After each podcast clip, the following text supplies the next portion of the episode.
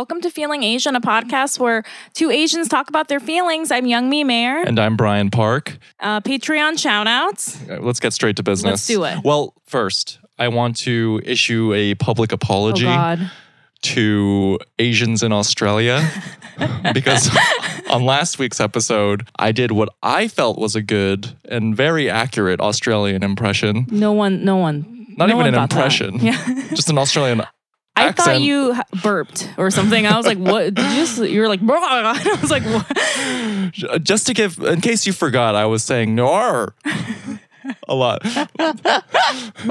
Wait, don't start. Oh, I feel so good. Anyways, I'm sorry. I received some hate in my DMs from Australians in Asia, and I won't do it anymore.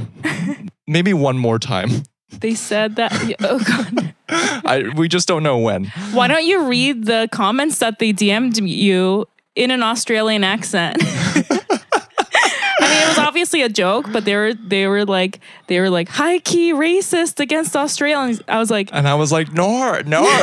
like wow, Brian just got called high key racist. Okay, Cancelled. anyways, Patreon shout outs.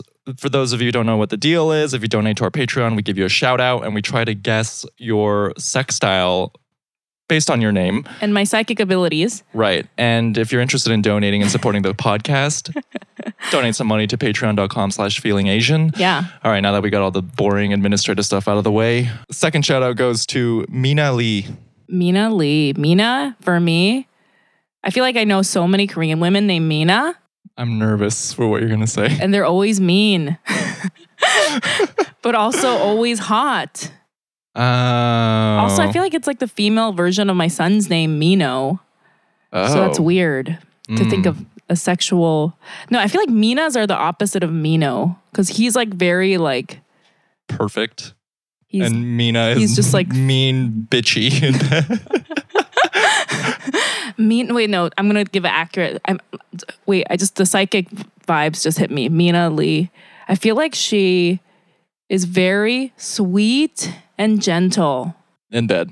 Yes, and she doesn't like sleep around. You know, she's like waiting for the one. She doesn't have sex until she, you know, like care, like cares. That's my vibe. What, the, what, are, what are you getting? Honest, I, no, nothing's coming to me right now. Very standard sex. Okay. Like, Third date, that's when we fuck. Just dates one or two guys max at a time. Hmm, I- Just yeah. standard through and through. monogamous. I'm getting monogamous vibes. Straw. I feel like we're both kind of on the same page with that, though. yeah, Yeah. heavy monogamous vibes. Yeah. Yeah. Last name, Brian. Ashley Wu. Ashley Wu lives in California. That's my psychic vibes. Coming Ashley. Wu. Has a really nice tan. Ashley Wu dominant in bed, I'm getting that vibe too. right? Right. I feel like we're on like the She's- same like mind. Like we are we're both like getting the psychic thing. She's she doesn't even ask. She is going to she's going to force whoever it is that she's having sex with to go down on them. okay, that sounds, you know, illegal. I don't think that's true. Fu- I, I don't. I Brian, regret. what are I regret what I doing? said. oh my god. I just wanna We're joking. No, no, we're joking. no. Oh, We should stop my doing face this. is so hot right now. We're crossing so many lines. We're Uh, getting in so much mm, trouble. Consensually Consensually. forces them. exactly. Exactly. Consensually Yeah, yeah. sits on their face. It's like a kink thing. It's a kink Yeah, it's a thing. kink thing. There's a safe word Consensually- involved. Consensually sits on their face is what I meant There's to say. There's a safe word involved. Yeah. Yes, I agree. Okay. Yep. Okay. Now that you know, that was horrible. but now that the energy is really good right now. It's also just awkward because for the first time in our history, we have two guests today. This and I is feel like- a momentous occasion. Yeah, and I feel like you know now we're we're here with like two people, just right. like There's no air condition in my room where we're recording. It gets pretty hot, but now that we have two people in here at the same time, it's It's- yeah. it's unbearable right now. Shout out to Brian being really responsible and putting away his air conditioning as soon as September 1st hit. Not remembering that we're like going through like the final stages of global warming. planet will be, no longer be inhabitable. I'm just leaning into my lawful role on this podcast, Youngie. Yeah. September 1st, I woke up at 7 a.m. Time to put my air conditioner away. I know it was in your calendar.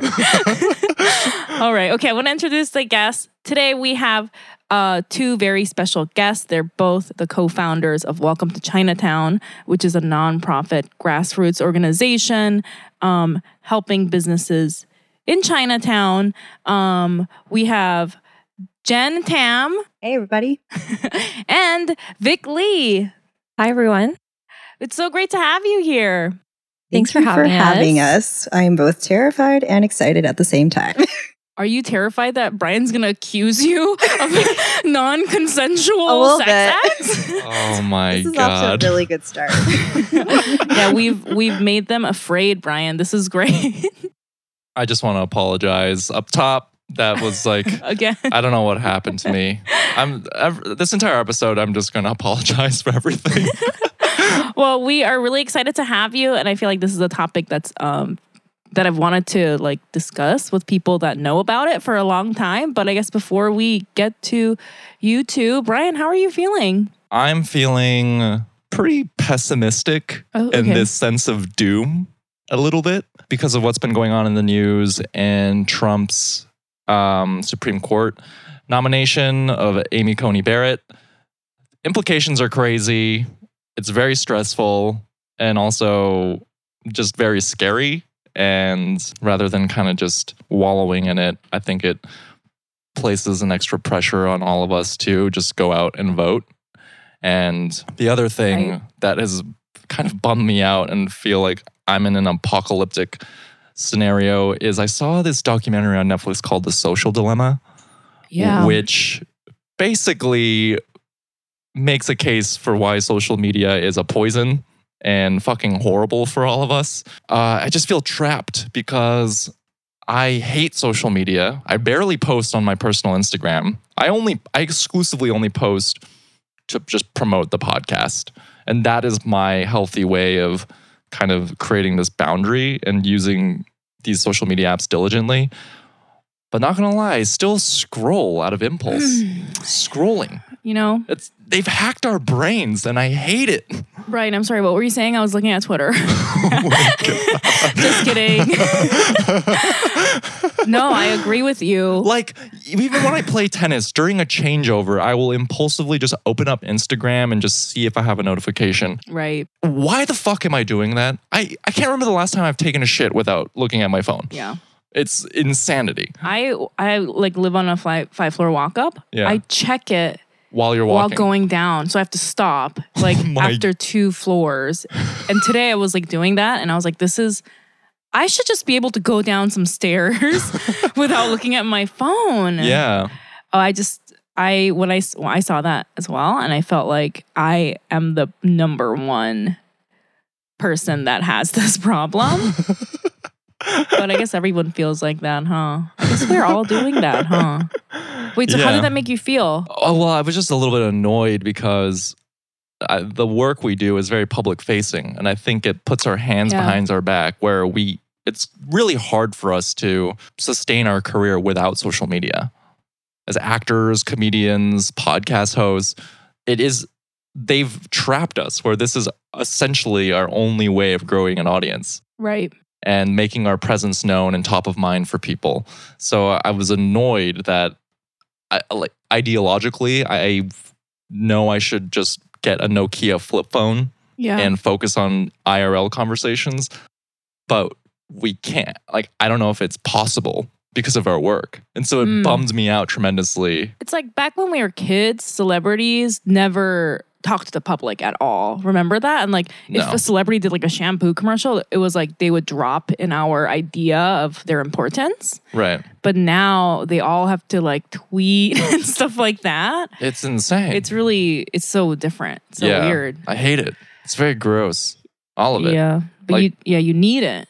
and there's a correlation. I've noticed even in my immediate circle where the people who use social media the most, Yeah. I'd reckon probably not the best role models for a healthy mental state. Okay, are you roasting me? just, As I look at oh, you, staring at you know the people in my circle that use social media the most. you know, tweeting things like "I'm a stupid bitch." Welcome to the club.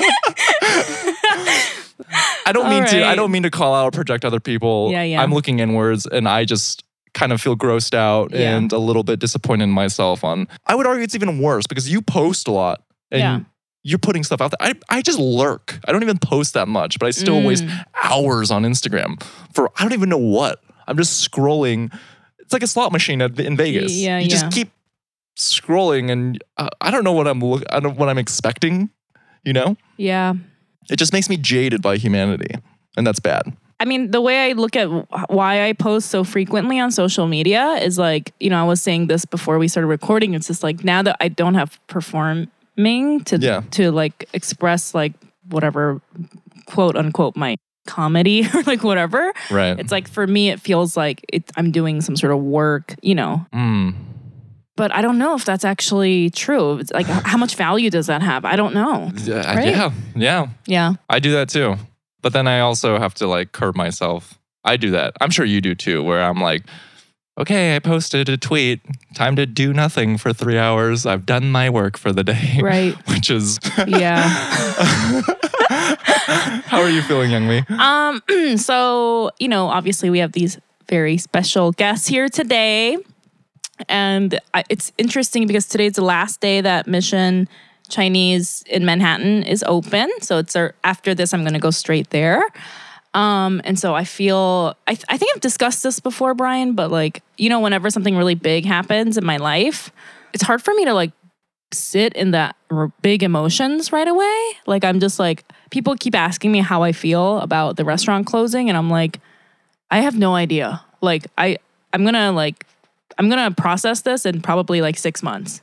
You know what I mean? Like that's when I'm going to start crying in the middle of the street or something and I'll be like, "Oh, I, I guess I'm sad." Like I just feel like my brain does this thing where it's like survival mode. Like we're not going to think about this right now and like there's no way for me to access it. Right. And I remember I've been I was talking to this and uh, about this in therapy a few times, and my and my therapist would call it like oh it's it's kind of like a it's like short it's like a short circuit you know like when you plug in your hair dryer and like all the lights go out in your house you have to go like it's like you overboarded and then your Mm. brain is like nope like can't we gotta cut everything out and just go dark for a second because there's too much to like process so yeah. also the other side of that is that i've had like really like on social media i've had a very intense uh, emotional social media week and that's all i'm gonna say about that but like but the you know i feel very confident and happy about my decision to be that open about what was going on in my life because you know publicly pr- people don't know this but privately i've just received so much support Mm. like i've just received like hundreds of dms like telling me literally hundreds of dms like telling me that they like believe me. And obviously there are like some people that are commenting that i know are trolls negatively but i'm not going to address them. And some people that are real people that are being honest. And i'm like you know it's like hard to see all that but it's like i can deal with it. But i, I think the thing that's really helped me is that i've received so much support privately. Anyway mm. that's how i'm feeling i guess we should ask our guests who do who wants to go first this is so weird D- vic do you want to start Okay, yeah, I can start. She's trying you? to get me to do it, but How are you feeling, Vic? do it, Vic. I feel okay. I know that's the most like indifferent. I think I've it's a mix of what the both of you were saying, where like yesterday, this sense of impending doom of seeing things on the Supreme Court and just like mental fatigue, and then just like compounding it into I had like two mezcals on the rocks last night while I was like working and just like doing that. And then um just like now I'm just le- hit a state of like indifference. And I feel like that's as best as it's going to get. Wow. that's yeah That Jeez. so the so that, the news that makes really me feel impacted even more in doom. Good vibes in this room right now. It's palpable. wait so the Yeah. news really impacted you I think it's a lot of like mental fatigue Right. like, like everything that's been going on. And I think with um, you know, Jen and I doing like the Welcome to Chinatown stuff that we talk about, it's just always feeling like you can never turn your brain off. And sometimes when you're turning your brain off, there's this like guilt. Mm. And then there's now so much time for like self reflection that I have to say I'm kind of tired of self reflecting on myself now at this point. Like I just want to like do something to be happy, but now I'm like I don't really remember what exactly I want to do to be really happy. That is so true. Oh my God. I feel like a lot of in your self reflection, is it like, do you think of like negative things about yourself or what's coming up there? Um, not it's not no, it's not always negative. I mean, I think it's I so I, I used to travel a lot. This is like the Mm. longest period of time I've been in New York. Yeah. So I would think like, well, I guess I don't always need to be like overstimulated in new environments to actually be happy. But then at the same time, I'm just thinking like, well, what do I now want to do with my life? Because like my what I thought the trajectory would be is very different.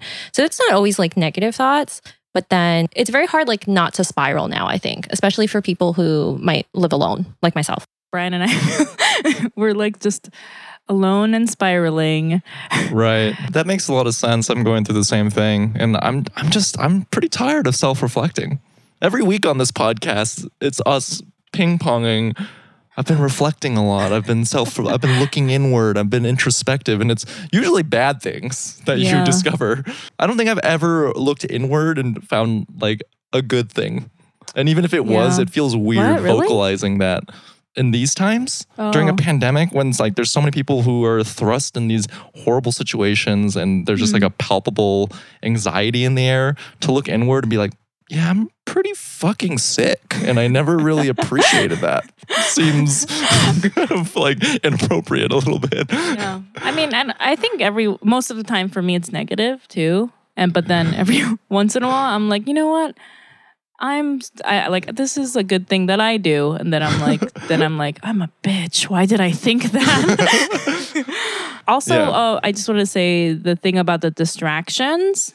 I feel like so many people are feeling that too. You know, like for you it was traveling, but I think all of us, you know, regular life. We had like day to day stuff that was just always like making us not have to think about stuff. right Yeah. So you like really have to think about what actually makes you happy now because you don't have these types of distractions where you could escape. What's something that makes you happy? I, uh, one of my friends, I'm officiating their wedding. Oh, okay. So actually, do you know these? Even step back. Do you know these like really coked out looking bunnies on Facebook? Like the pa- Facebook stickers that they're like clearly on coke and they're like hyperactive. So like the person that designed it were like, it- it's a bunny. It's clearly on coke. clearly yeah, on it's coke. clearly on coke. So I, Its there's- only emotion is being coked out.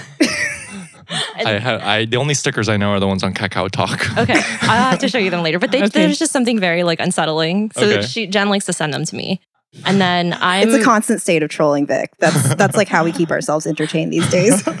and I am um, officiating a separate friend's wedding, and they shipped and in the box with the wedding, it was like 200 bunnies within within the message of "Will you officiate my wedding?" oh So I knew Jen was in on this troll. So what made me really happy was taking a bunch of these bunnies and hiding them throughout her apartment. Oh my god. So there's like everywhere. There's just like little like bunnies everywhere. But I mean, it, it, the core of it is just like that type of like friendship to do really stupid things now that you Right. wouldn't do Yeah, yeah, otherwise. yeah. But yeah, this it was something like that that made me happy. I can't tell you how many times I've been both impressed and also what the fuck every time I find a fucking bunny in like a cabinet. I found one on top of like a photo frame earlier this week. There was one staring at me while I was peeing the other day. Oh my God. It's amazing. Wait, why do you have so much access to Jen's apartment? Um, Oh, I'm there like we're all the- like all the each time. other's only friends these days. Oh, okay, okay. I was more like imagining friends. that you like snuck in in the middle of the night, like, put him around somehow. I mean, I did Through the sneak in when she was on vacation with her husband. oh and, yeah, that's um, another. Tr- oh. I, I put a portrait of my cats. so, That's so funny. when she walked in, it was a, a photo of my two cats. But I don't know if this like makes it better or worse. But I haven't taken them down either. you just leave them. oh, I totally just left it. And oh, Oh, so the cat picture. No, the cat. Oh yeah, the meant cat bunnies. picture. well, actually, the bunnies are sitting with. Oh god. Okay. This.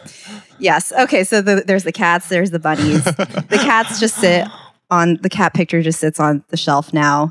They stare at me Aw. all that's day. really sweet That's yeah. so sweet. And then people are like, "Oh my god, I had no idea you had cats." If they came, I'm like, "Those are my friend's cats." Why do you picture your friend's cats? I can't explain it to you. So Just the only thing that makes Vic happy these days is trespassing and vandalizing. um, Jen, how are you feeling? Um, so when I saw this question, I was trying to think of a really good answer, but all I can really say is I'm just in a constant state of confusion these days. Mm. I have nothing to contribute to make this mood like more positive or hype because I'm just confused about life. Noir. Yeah, but there's no stop, Brian. I feel like you know, as friends and acquaintances and stuff, Yeah. there is there's there's no pressure. You know, like I understand feeling that way because I always feel like I have to make everyone laugh. Yeah, and it's Yeah. I think, you know, for for most of my friends that know me, they know me as the type of person that brings the energy to the conversation or like constantly happy or like wanting to make people feel included in like new group settings and things like that. And these days I just feel a lot more subdued and I just want to nap all the time. Mm, yeah, I mean, I feel like that urge, you know, like to Mhm. make everything okay for other people. Like Mhm. I totally feel you on that, but Yeah. also I'm glad that you are recognizing that that's you know not your responsibility. Yeah. Yeah. I, I think this, I mean, just being in this whole state of COVID and I don't know, just life and whatever has been not to go back to the whole self reflection thing, but Right. it does make you give, it gives you more context about what's happening around you when it seems like the world is in this awkward standstill of what the fuckery is what I'm just calling it these right, days. right.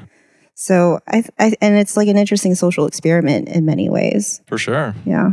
I kind of I'm sort of jealous that I don't have like a close friend that I could sneak into their apartment and do like funny pranks with them. Well, I was going to give Vic a copy of my key, and so I was going to say you could do that with her, but now I have second doubt, like I'm doubting that Lost the permission.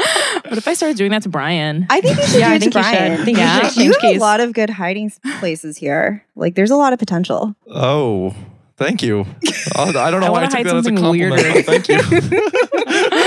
uh, yeah, I'm great at having hiding spots in my apartment. yeah, sorry. I was just having a moment of introspection and realized that my room is pretty great for hiding spots.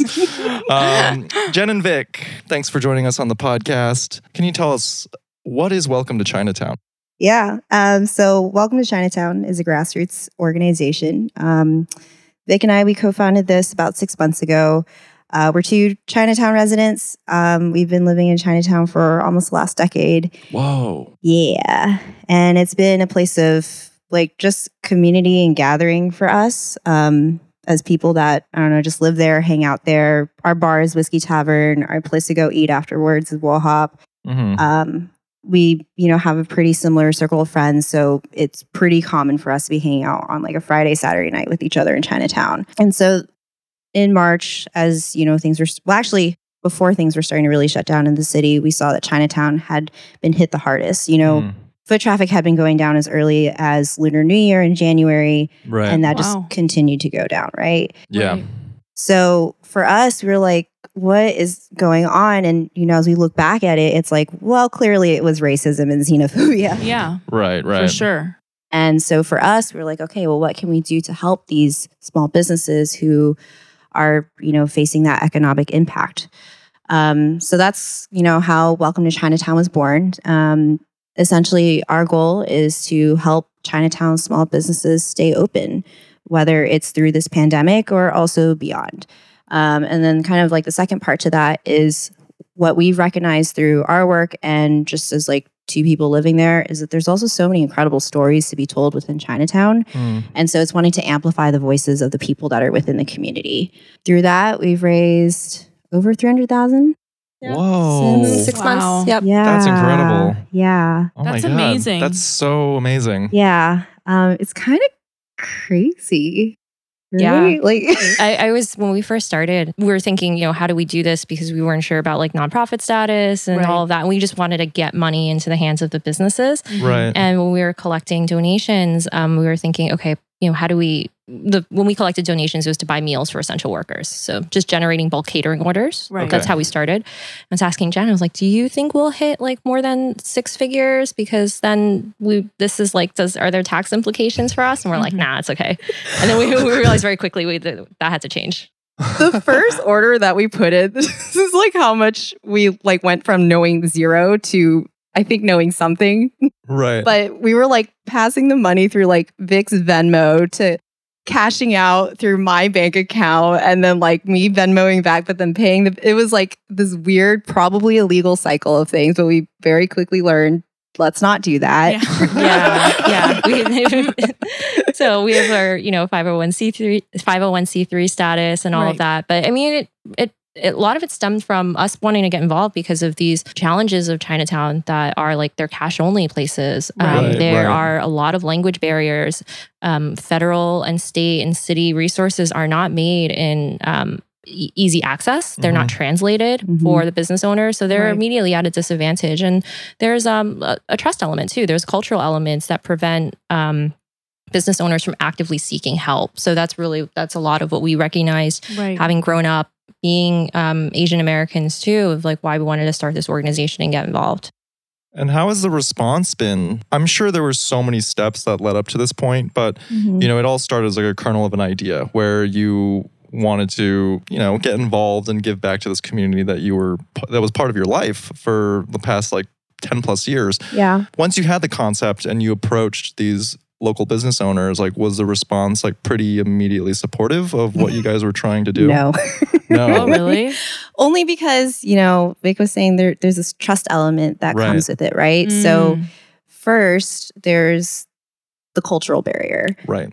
where yeah, we're Chinese, but we're ABC, like we're American born Chinese. Right. Our Cantonese is pretty limited. Mhm. Mhm. And so, in the way that we were trying to explain it in our very elementary Cantonese, one, the, so there was like the language barrier and then the cultural barrier of like, why should I trust you as a stranger that just walked into my store saying you're going to give me money and you don't want any cut of it? Like, Yeah. I under I, I I understand like the perspective they ca- came from. Yeah. So that's actually why we quickly pivoted to this. Well, so our, our initial idea was we would set up a e gift card platform Mm. where people could buy it online and you know it would generate the immediate revenue but it failed for two reasons one is like nobody knew at that point in time when restaurants were going to reopen Right. and if that restaurant itself would reopen post post covid I see. Mhm. Yeah. right and then two you probably buy the gift card once but not multiple times so Right. $25 or $50 in a gift card is only going to take a business so far.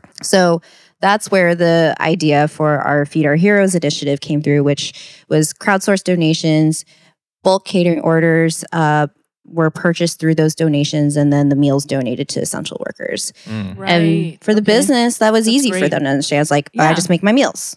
Yeah. And then it goes We'll out to you. people. Yeah. Right. Can I ask how do you decide like which businesses, you know, you like come and like try to help or support? Yeah, I mean, for Feed Our Heroes, what that because that took place during pause. Mhm. That that was easier in the sense that there was only maybe like 20 restaurants open. Okay. So yeah. we were able to work with whatever restaurants that were trying to stay open to say, let's we'll place orders with you. Right. The biggest initiative we have now, right, is the longevity fund. So we actually launched our own small business grant. Um. Oh, is the only small business grant exclusively for Manhattan's Chinatown, and part of that there is an application process. Mhm. Um, we look at what the business means to the community. How does it serve the community?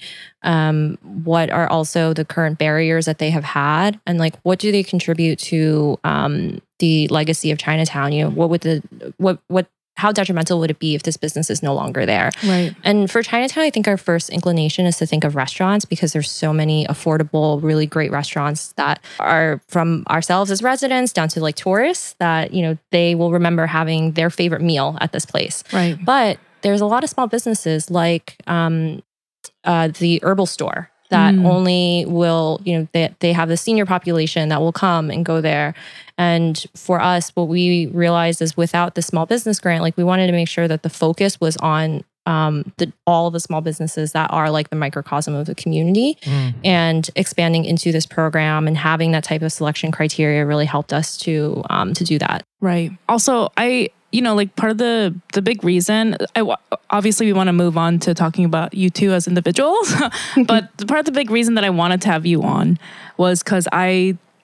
You know, I really feel for Chinatown businesses because they're affected by racism, and I felt like there wasn't enough information or coverage of this event that was happening, right, to like Chinese Americans. Yeah. And you know, first of all, I, I want to commend you because like I feel like you immediately saw that that that was a problem and you, you just like stepped up and did something and then Right.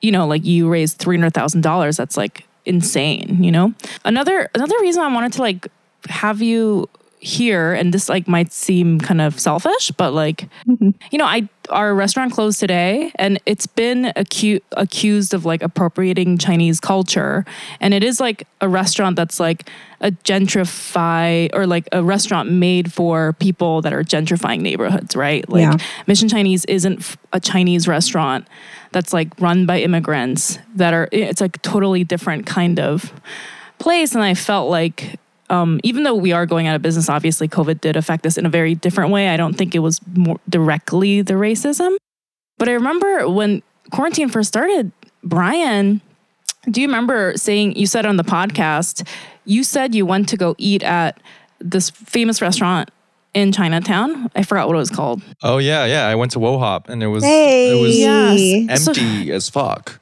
yeah so That yeah. Yeah. Brian told me that. And then after we recorded, I don't want to name a restaurant name. We went to a like a white person owned Chinese place. place Sure. and it was packed. Mm. Yeah. Packed. Yeah. We mm. couldn't even and also this is like right when quarantine started, so we were kind of freaked out. We left because we were scared because there's too many people. Yeah. There's a line out the door. Yeah. And I remember you saying, Wo Hop is fucking dead. And then this white owned Chinese restaurant popping the fuck off. And I was Mm-hmm. like, this is so fucking racist. Yeah. And I felt like so fucking angry. And obviously, I'm part of like the problem. And I'm sure people looking at Mission Chinese will think the same thing, even though obviously we weren't busy and we had to close. That was like part of the reason I feel like maybe it's like this I'm trying to like atone for what I believe I've done wrong or whatever. But I feel like I that's why I'm so into this issue, I guess. I think we even grapple with it. Like even though, you know, our mission is to help, you know, the, the immigrant owned small business, but uh, one, everybody's hurting, right? So you can't deny a business deserving less just because maybe they cater to a different audience. We for for me and Vic, like we recognize that we also contribute to gentrification or like modernization or changing of the neighborhood. You know, we were born in America, like more probably more American than we are Asian. So we're also a product of that. I think where for us we feel like the difference is is if it's a newer business or a business that caters towards a different audience, are they at least doing something that may still honor the neighborhood in which they reside in? And I feel Mm. like Mission Chinese actually did do that. I think we are starting to see some not naming names, art galleries or other restaurants Right. kind of shaded them on our Instagram the other day that come in and are, are like non POC owned, but also zero acknowledgement Mm. Mm. into that the fact that they are coming into Chinatown. Mhm. Right, right. And that's, I think, like where we kind of have a problem. yeah. Right. You know, Like Yeah. yeah, yeah. Yeah, Because guess- Chinatown kind of has now it's become like a like a, yeah, it's like trendy It and is cool trendy, and yeah. it's separate from Yeah. the actual like Mhm. cultural aspects Yeah. that make Chinatown Chinatown. Yeah, Yeah. when people Yeah. are being like, "Oh, Chinatown's so cool," they mean like the four cool restaurants and the Mhm. three cool galleries yeah, there. yeah. It's so funny because I was texting my friend about this right before we started recording, and she was like, "Oh, I live in a very non. She doesn't live in New York. She lives in a different city." Mhm. But she was like, "Oh, like one of those like flower stores opened where you know every plant is like a hundred dollars, you know, in my neighborhood." And she's like, "It's so weird because it's like a." There's like a pawn shop next to it, and like, you know, like Right, right. like a women only hair salon and then Yeah. that place and she was like she was like it's not even the fact of what they're selling it's their like image of being like hey this is a safe place for white people like that's what Mhm. they're trying to say with their Yeah. like design and Yeah. price point and stuff like that Yeah. Definitely think an is a- uptick on the dating apps. If you see a girl, a white girl wearing a white tank top with tiny, tiny, tiny sunglasses, what neighbor are you in? I am in Chinatown. ooh she's a cool person Whoa. Let me this per- guess. this her person is backdrop cool. is like Allen Street murals, fringe also- grunge. but also brian that's literally my dating profile I'm such I am such a hypocrite. So you like what Jen just said. It's hard because it's like you know, I'm like here calling shit out, like fuck those gentrified places, and then I'm like eating lunch there. like you see me like Instagramming. Uh, it's a piece of shit, man. But what the hell? before uh, we ask you, how are you feeling? I do want to add to what Young Youngmi said in that I commend you both for seeing this issue and taking like fast action and even, you know, in the beginning you didn't really know what you were doing and you kind of like figured it out as you were Sometimes going we're along. not sure if we still know what we're doing. Who does? Who does? I don't. it's true. It's true. But what I think was real is really cool is, you know, I looked at your website and Welcome to Chinatown has grown tremendously, and you guys have like a robust team of awesome, awesome people who all specialize in different things to make Welcome to Chinatown this operation that just it's it's fully functioning and it's its own thing now. And Right. I think it just so it's like really poetic and very beautiful that you can bring together these people behind this singular mission and there's just it's built on collaboration and i feel as an asian american we don't really spotlight that much because even like the immigrant child experience or even just being an asian the narrative is that we're often like pitted against each other. And there's like hmm. in, people assume there's this inherent sense of competition hmm. amongst asian people. Mm-hmm. And i feel like welcome to chinatown is an example of the opposite where Yeah. you're, you're, you're bringing together people with these disparate talents to like create this very very awesome initiative. And i think that's great Thanks. Oh, and I just want to say before we start on the how Asian are you question, can we can we just put in right now like how people can donate? Oh yeah. Yeah. So you can visit our website www.welcometochinatown.com. There's a donate button. We also have a GoFundMe for the Longevity Fund, which is our grant program that Vic was talking about. Uh, we have a pretty ambitious goal of raising two hundred thousand dollars by the end of October, and every donation matters a lot. It means so much to us. It means so much to these businesses. Um, every dollar will go straight back into Chinatown. you also have like pop-up events too right Yep. Yeah, we have a couple upcoming events, socially distanced, um, but we just did our first. It's called In the Mood for Food. Um, it was based off of this very like sexual movie poster, like Hong Kong movie poster. Wong Kar-wai Is it called Yep. In the In the Mood for Mood Love? for Love. Yes. Yeah. Hey, yes. Um, that is a very sexy I'm movie patting myself it on is. the I've watched movies before, sorry. yeah and when that white girl says they live in chinatown i'm like ooh have you seen in the mood for love i like i'm a cinephile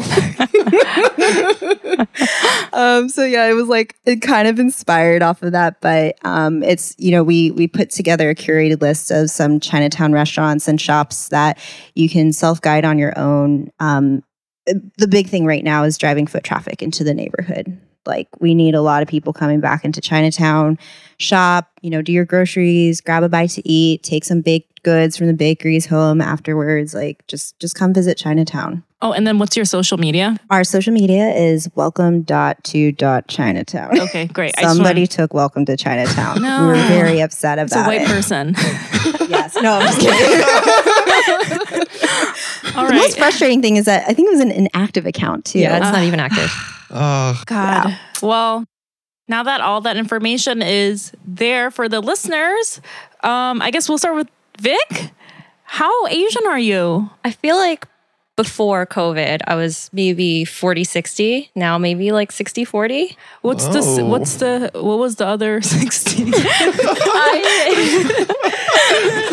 I think in terms of how I like think, um, I like a, have never really associated myself as much with being Asian. I always Mm. saw more of the American side in me, okay Mhm. right? Because my my parents came to the U.S. when they were eight and nine. They came from Hong Kong. oh, Um, we grew up speaking English, and we had a very non-traditional, like even uh, my parents' gender nor- like gender roles were reversed. My mom was the breadwinner. My dad was Oh. more the stay-at-home dad okay. and we grew up things doing things such as like watching baseball and you know all all of that i was not the first to go to college my mom was the first to go to college so Right. i always saw a lot of more of to the american side versus of being an asian american and i think that since covid that has flipped a lot Mm. and Mm. it's me kind of realizing that I also don't know so many of my traditions. And during COVID, seeing Chinatown, seeing like Chinatown might disappear. That's where I like learned so many of when I go to the temple, like when I'm supposed to, um, you know, pay respects to my grandparents, things like that. And if Chinatown isn't there, which is like what's rooted in my memory, um, I just all of a sudden felt like this huge loss. Mm. And it's like now changed where I realize that I need to spend more time discovering the Asian side of me. So Mhm. that's where I feel like that flip has happened over the past year. I guess a good thing from quarantine is that it's like kind of helped you want to like get more. I, I don't know. Is this a weird way to say it? Get in touch with your Asian side. Yeah, Like, yeah, I think that- so. And I mean, a lot of for my parents and grandparents, you know, they they my parents came here when they were young, Mhm. but they were still trying to fit in. They were immigrants, so it's Right. like blend in, you know. So like we're not going to talk about a lot of these things, and they also didn't know what were traditions because same thing for my grandparents. They weren't trying to like pass those things down because it was about you. We have to fit in with the neighborhood. Wow, wow, wow. Which is like, it is like, I feel like a lot of immigrant children will understand the sadness of that loss, sort Mhm. of. But obviously, we understand our parents too and why they wanted to do that. I do think it's interesting that the gender roles were flipped in your family. And my parents are also um, they held hands. They like to like kiss each other. That you know, is they my mind. they That's insane. Yeah they That is met. adorable, but also what the fuck? they met when they were 14 at a Lunar What? New Year festival in Chinatown. And Oh, they in New York City, Chinatown? Oh, that's so awesome. That's so, so you know. I had like to when I remember talking with friends in like junior high where they would say, "Oh, my parents sleep in separate beds." It was like it was so odd to me because Me too. Mhm. yeah, I couldn't imagine because my parents had a very love. They still have a very loving relationship, and Wow. Those great. gender, those role reversals, like they they were the norm to me. So I never questioned things growing up when it was like, oh, why is it not okay to act this way as a female? Mm. That and like it's you and your sister. So it's like two daughters and they're immensely proud to have two daughters Yes, my dad- versus yeah. like, you know, in Chinese like Right. you have to have a boy carry Yeah. on the Mhm. family legacy, blah blah blah. right. for sure. Sounds like you had an incredibly healthy childhood. I did have a good childhood. we were all very All happy really for you. And a little jealous. Wait, but did you grow, Vic? Did you grow up in New York City, Chinatown? I grew up in Brooklyn. Oh, I grew okay, up in Coney okay. Island, but Oh, we went to my grandparents every Sunday. Mm. And they Um, lived in Chinatown. Yeah, yeah. My my grandmother lived in this really old tenement building on Eldridge Street, and we Mm. would have Sunday dinner there. Mm. And actually, the irony of like not really being in touch with my Asian side, I used to absolutely hate eating bowls of rice. Because I think Mm. one time I did this when I was very young in like elementary school. And you know, when you're at home, you ha- hold the bowl and the chopsticks and you like push the food into your mouth. Right. And I got made fun of Mm. because it was saying like, oh, this is someone was saying this is like really like it's kind of like an animal, like the way that you're eating. right. And Right. I I internalized that. I shunned that. I didn't eat it. So even when I was at my grandparents, we would I would just eat over like a plate eventually. And also I don't want like Right. my food touching each other, but that's a separate thing. But I would eat on a on a plate. And but then when she passed away, I all of a sudden I was like, wow, I like really miss, you know, I I didn't realize how much I missed this. And Yeah. then now I have like this little like longevity bowl tattoo Aw. with her apartment sweet. number. I saw that and I was wondering, I was going to ask you about your bowl of rice tattoo. That's such a sweet story. Wait, who, the person that said that you look like an animal, who what, who said that? It was just, um, just someone I knew, like in elementary school, you know, just Oh, like a classmate? Yeah, like a classmate, Yikes. white, little white. You're like, white. Yeah. I don't want to say anything about that. White. No. you look like an animal. Australian person. Randomly. okay. That's so awesome. Well, that's an awesome story. How about you, Jen? How how Asian are you? Uh this goes back to like how am I feeling in my constant state of confusion. Yeah. Um, I also agree with Vic. I think in the last six months, I have never felt more Asian than ever before, Yes. um, which is actually re- very empowering. Like, it's something that I've learned to become extremely proud of. But for, I mean, most of my life, I grew up in a predominantly white neighborhood. I'm from Texas. Oh, So- sick. Me too. What? Yeah. Where in Texas are you from? Houston. I'm from El Paso. El- what? There were Asians in El Paso? You. I can't believe up. I'm in, in this room with two Texans right now. I know. what are the chances? That's pretty cool. Yeah. Um, yeah. I mean, so I mean, so you know, Brian, like being Asian in Texas is definitely not the same as being Asian in New York. Or like Mm. Oakland or something. Yeah, Yeah. exactly. Yeah. and so there weren't i mean there, I- i did have like a group of asian friends that i hung out with and grew up with hmm um but we were like kind of it for Right. each other Right. and so and also on top of that too there weren't a lot of chinese families in houston either or if they were they were they were taiwanese or Mhm. from like mainland china versus my parents are from hong kong Right. Okay. so we didn't know a lot of Cantonese speaking families. So I feel like I grew up predominantly white and also being the youngest of three. I kind of also feel like my parents gave up on me in terms of speaking Chinese at home. And Mm. Oh. we just became very acclimated to American culture. Okay. And so I think I started to explore more about my identity in college. And then after college, I moved here to New York and lived in Chinatown. Like I knew I wanted to live in Chinatown right off the bat. And since then, it has been like a slowly growing thing of just understanding more about my Chinese identity. Um, you know, I married a guy who is also Chinese and he, like, he grew up in Chinatown Okay. and Brooklyn, like a very similar story to Vic's. And so I think he's he was just like by nature more in touch with his Asian identity. He always Oh, makes fun of me saying he married a white girl, just like trapped in an Asian body. Wow. I was like, damn it, Wilson. so much shade. So now, actually, this is actually I. This is pretty embarrassing that I'm about to disclose this, but I watch Peppa Pig and Boss Baby in Cantonese now to teach myself Chinese. Oh, That's that's so cool. Sweet. That's so sweet. Yeah, I love well, that. a one, good it's idea. free. Yeah. Two, it's like it's for kids, so they're not having very you know advanced conversations, and I just need to know conversational. right, Mm, right. mhm. So one time, Vic and I were drunk at my apartment on like a Friday night, just watching Peppa Pig in Cantonese. That It's is amazing. fucking sick. I want, yo, I want an invite. That sounds fun as fuck. I'm gonna teach myself Cantonese. I'm gonna steal that trick. yeah, it is pretty great. how um how have your parents taken your this like process for you and how you trying to reclaim and like get more in touch with your identity like your asian identity because you said they're Yeah. like pretty acclimated to american culture so how do they like take all of this I think they're. I mean, they're excited. They love that you know Chinatown means something to me Mm. even if it was not a part of my life until it, my adult years. Um, you know, they always, of course, push me to learn to speak more Chinese and things like that. And so, mm. and it, it's actually pretty interesting because now the conversations I have with them are actually to learn. I've always had an interest in my family history, right but like the context behind it of like, you know, what are the tr- traditions behind when we go to the gravesite of my grandparents and we do like all these ancestral cultural things like what does it signify you know i'm learning and asking more of these questions or like you know what was it like when my my dad worked in a restaurant when he when he immigrated here? Like what was that like? Um and so we just have different types of conversations now and also the fact that we even have this level of conversation to begin with you know because of course probably many of us can relate like we didn't have conversations that deep with our parents for growing up sure. I think that's a testament to the selflessness of asian parents because they Yeah. they bury this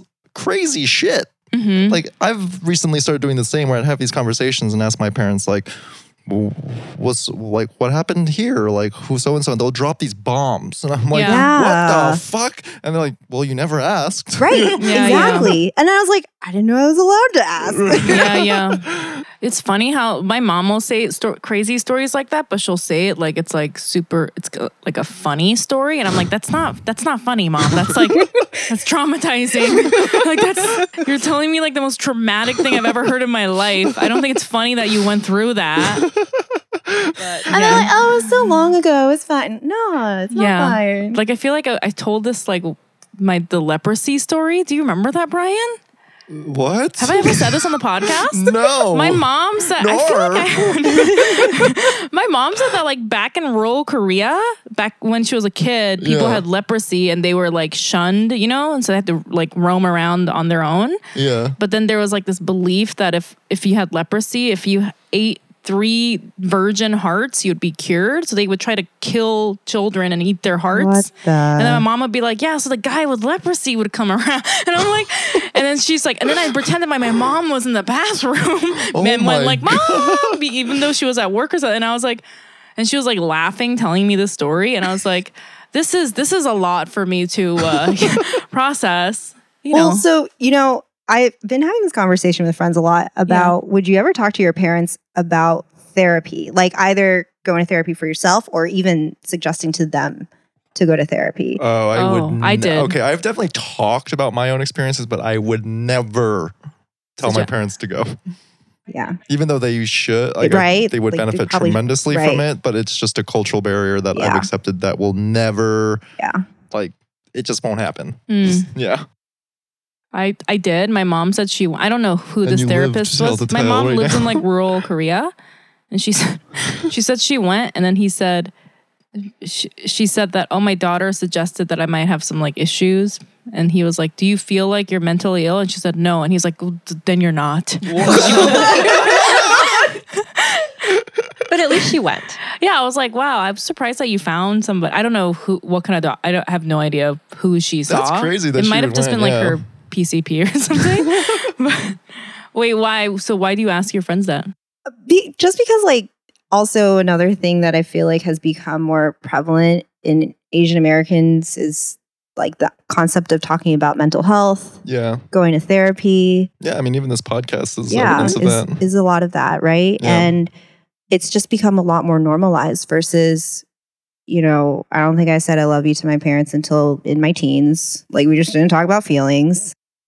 Right. And so, you know, while we're with amongst friends, like it's okay to have that conversation, but you would never, I guess, like have that conversation with your family. Like, s- still to this day, I have a hard time talking about my real feelings or emotions with my brothers or my parents. right. And it's one of those things where you just like sweep it on, under the rug For sure. Right. but you know there is a point in time where i f- sometimes ask myself like what am i trying to bury like why why do i keep trying to avoid having that conversation with them That is, yeah. I think that's a, I, I I've gone through the same thing that you just described. I think now I'm at a place where I, I don't know, it's it's complicated. It's very mm-hmm. confusing because I also have to check myself and understand like compassion can be expressed in many ways. And I think I've recently learned that another form of compassion is my understanding that my parents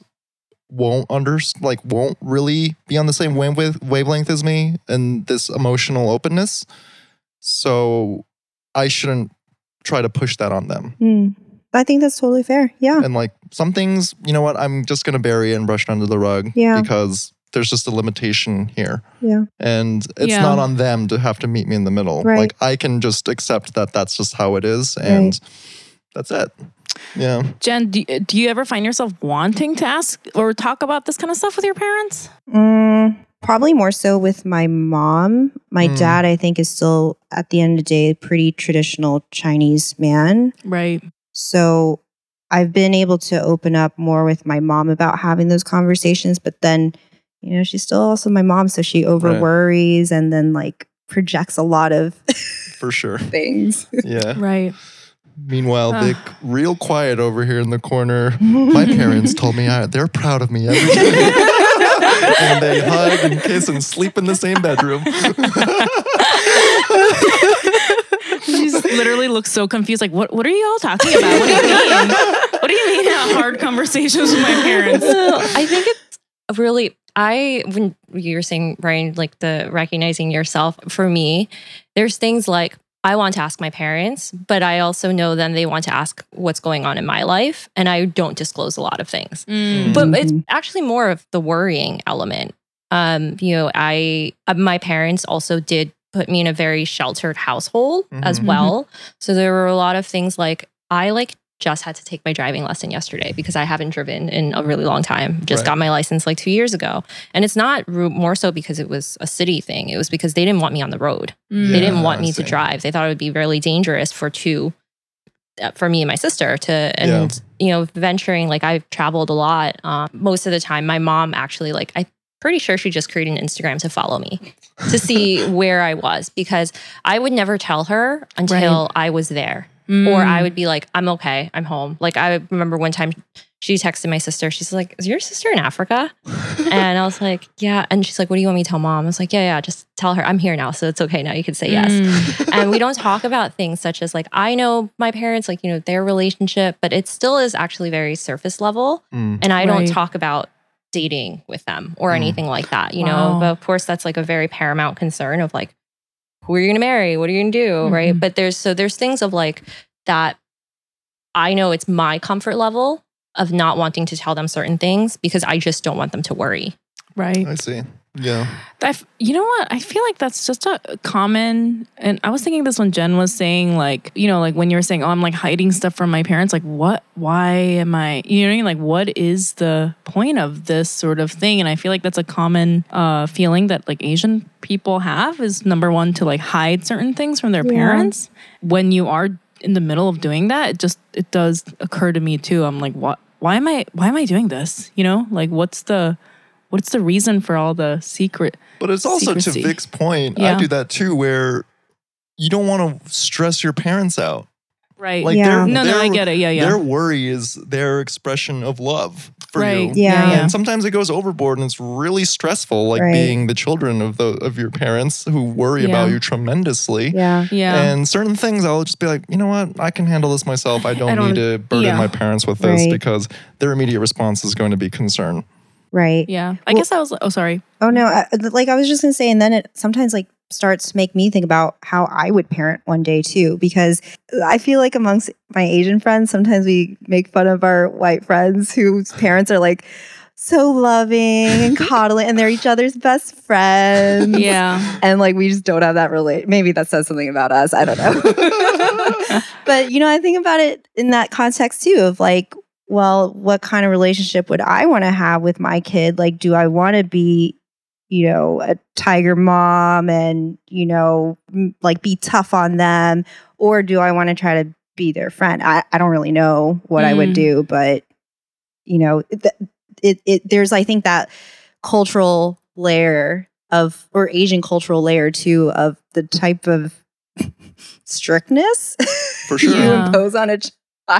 For sure. I mean, I was Yeah. raised with a very strict, yeah, like my parents, very hands on, but it was always coming from a good place. yeah. But also, like that hands on element, like their idea of your pathway to success is still like very narrow, Yeah. you know? Yeah. I, like- I yeah. have a kid and I don't know how I want to parent. I'm like I have no idea what I want to be, what kind of parent I want to be. You're like, let me go Yeah. tweet that right now. I- I'm sorry, I have to tweet something. It's been 45 minutes. I'm dying. um, yeah, but with- this is another question that we, you know, speaking of like exp- how Asian parents are different from white parents and how white parents are, you know, very vocal about their love and support and how proud they are of their children. Um, what is something that you guys are proud of? I'm really proud of the relationships I've built around me. That the Mm. friend groups or, you know, or relationships I've cut out.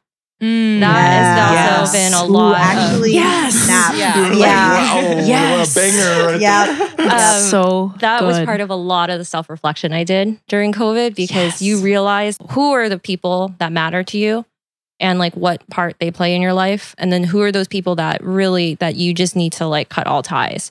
So I think that like taking upon, especially for Welcome to Chinatown, seeing the support, you know, my relationship with Jen, we've known each other for, a, I don't know, 10 years now? Mhm. but yeah. but you know still really being close now and like who Yeah. are our friends or those that are like supportive networks that I can look back and say you know the success that I have is attributed to those relationships that I have and I feel that's truly like what I'm most proud of That's such a great answer. I like We- it. I can't all live of us up like to that. freaked out. Yeah. when you're like, yeah, like having the strength to cut somebody out of your life completely.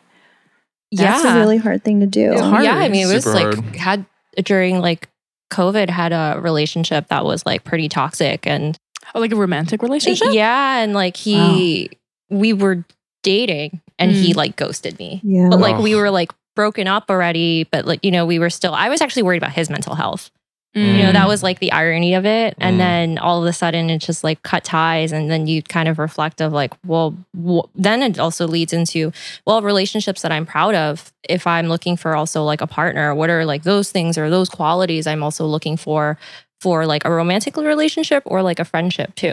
So Mhm. I think like that that has actually been a really positive thing for me for the past like six, seven months that I've been able to to reflect on. How about you, Jen? I think I'm proud of, I'm actually really proud of this generation of Asian Americans. Like when I reflect wait, back. wait, I have to stop you. yeah. Something about yourself. oh, me? Yeah. Oh, I'm sorry. I'm it's a- really hard at, at doing that. That's hard. Okay. Yeah. Uh, you know what? I'm too still- general. I, I think I'm going to still stick with me being as an Asian American. Like I'm proud of like Okay. how I think I have even come to not only like recognizing my identity, but then also using it and like applying it into something. Mm. I'm really proud of myself for that. And then I will project that pride to the others that are doing the same. But I will focus on myself right now. Um, wow, that's really hard to do. Yeah. No, I, I'm sorry that I was like, I'm sorry that I was screaming at you, but also, like, we're sorry for asking I'm you so what sorry. you're proud of. no, because I because I feel like it is it's a hard question to Right. answer, and uh, like when I heard you say I'm proud of this generation of Asian Americans, I was Yeah. like, Hold, please. what you, Jen? Let's take a step back. I mean, no, I think, yeah. I, you know what? I think we need to ask ourselves that more. And, And so I, am glad you asked me that question or Yeah. asked me to backtrack because we don't we don't give ourselves enough credit, right? I mean, that's crazy because like you are someone, both of you, obviously, that started this, you know, this organization and raised so much money and helped so many people. And you know, like what you were saying that you're proud of is about that, Yeah. you know, in in a lot of ways. But it's crazy that you wouldn't feel proud, or you would have a hard time saying that I'm proud of myself. Dot dot dot. Yeah. Doesn't I, that, like- I think yeah. that's like just I learned growing up, like just keep your head down and stay focused on your work Yeah. and let the work speak for itself. Like you don't need to like prop yourself up kind of thing. Right. but in a very weird way through both like my day job experience and through welcome to chinatown it's okay to feel proud of yourself and and i and i say this from the context of the actual work that we've done for welcome to chinatown but also the fact that you know i think for a good chunk of my life i felt i didn't know if i was being too asian or too american and like where was the quote unquote balance in all that but what Welcome to Chinatown has taught me is that there's nothing to be ashamed of in being Asian American. And I like I feel kind of dumb just saying that out loud because it's like duh. But I think that actually was something really hard to grapple with because even in my like my corporate day job, I try not to be too Asian and I sometimes ask myself why I'm holding back. Um right. so And there's nothing to be like embarrassed of not knowing where you fit or f- having that confusion. Yeah. You know, I feel Yeah. like a lot of people feel that. Yeah. It's normal. I think Yeah. it's it's great that you vocalize that because I've gone through the same thing, Mhm. and I think it's the sentiment that a lot of Asian Americans feel. yeah. And you know, shouldn't be ashamed or feel disappointed or it's like, why am I even having these thoughts that feel fucked up or wrong? hmm But it's, I mean, it's, it's, just such a core Yeah. emotion. It has something to do with your identity. You know what I mean? Like that's a huge, it's huge. Yeah. So that was so great. I'm so glad that we had you on the show. This was such a great conversation. Um, do you want to say your your um, personal Instagrams and social media, or if you want to share them? Yeah. Uh, I'm Jennifer Zhen Yu. So J E N N I F E R Z H E N Y U on Instagram. V Lee. So it's V, four E's, and then L and four E's. Okay. I know we keep it so easy. I love that. How about you, Brian? What's your plug your Instagram and Twitter that you're never going to use anymore because it's bad for your brain? yeah. Uh, you guys can follow me on socials at it's Brian Park. And what about you, Young Mi? I'm still gonna use it. I'm gonna use it till I die from social media rotting my brain. YM Mayer on Instagram and Twitter. And uh, once again, it's welcome.to.chinatown. yeah, we don't make anything easy to follow. this is a problem. Or just type in "Welcome to Chinatown" into Google. There and you And then go. just should be the send first. money to that white person that owns the other handle. just give, give us the handle. Um, yeah, guys, thanks for listening. And you guys can follow our podcast Instagram at Feeling Asian Podcast and donate to our Patreon at patreon.com slash feeling Asian. And thanks for listening, guys. Bye. Bye.